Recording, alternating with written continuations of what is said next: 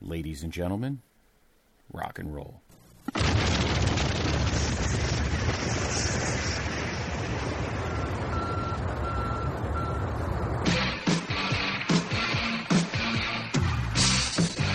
This podcast is a member of the Place to Be Nation family. Visit us at placetobenation.com, the only place to be in your pop culture world.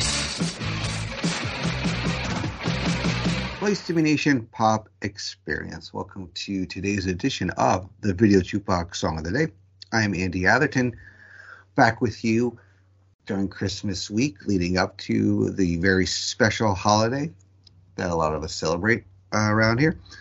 And I'm going back to 1981 to a song that is, I guess it's, you can consider it not a traditional Christmas song. Like I talked about, um, the one, I, the last one I did with Christmas Tree Farm. It's a new, it, that was a new song to enter the Christmas rotation a few years ago. This song entered the Christmas rotation roughly 40 years ago because it's not a traditional song like, you know, Jingle Bell Rock or, you know, Holly Jolly Christmas, all those classics, uh, Jingle Bells, you know, all that stuff. But this is uh, Christmas Wrapping by The Waitresses, and it's from the album A Christmas Record. And this is a song I've been hearing for years, since basically since I was about nine years old.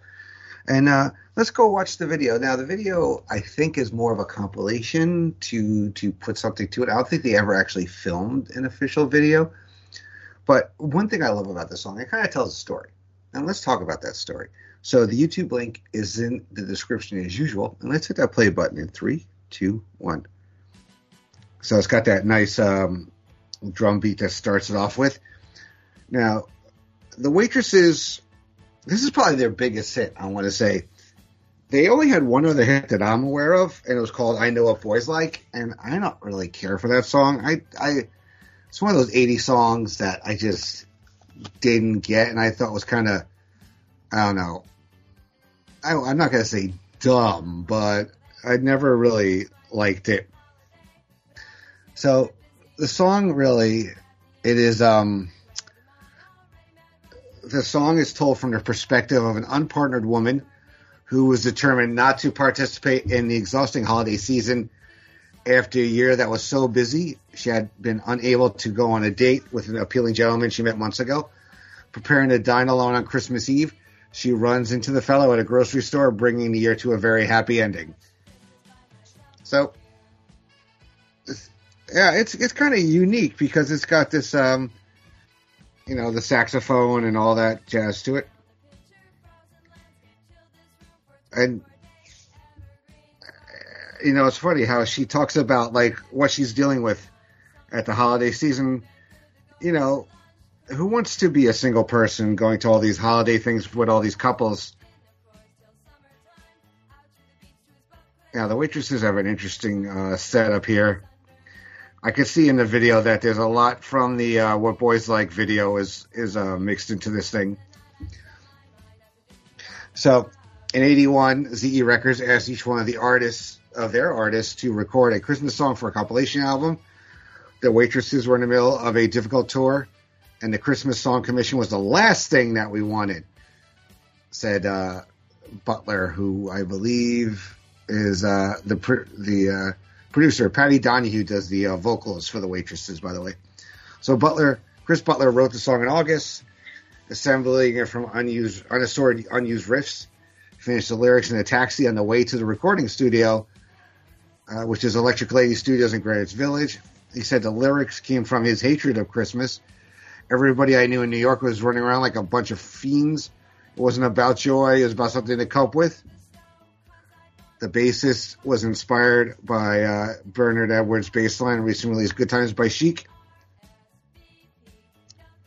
While written while hip hop music was being in prominence, Christmas wrapping is almost rapped by Donahue its title, upon unwrapping, alludes to the 1979 song Christmas Rapping by Kurtis Blow. Chris Butler also said he liked the idea of the word rap, like wrap around, because the story is circular. So it's kind of relatable to anybody who's, you know, who, who doesn't want to do stuff around Halloween? A and P. Those used to be around. That was at a supermarket, and she's got the smallest turkey. So yes, there's always that one store. Yeah, see the guy.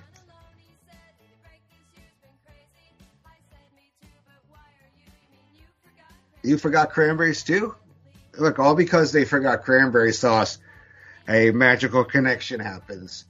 Brought together brought together to love by cranberry sauce. I tell you, I like cranberry sauce. You know, it, to me, I do. I will eat it on Christmas, but to me, it's it's a, it's you know, it is traditional Thanksgiving.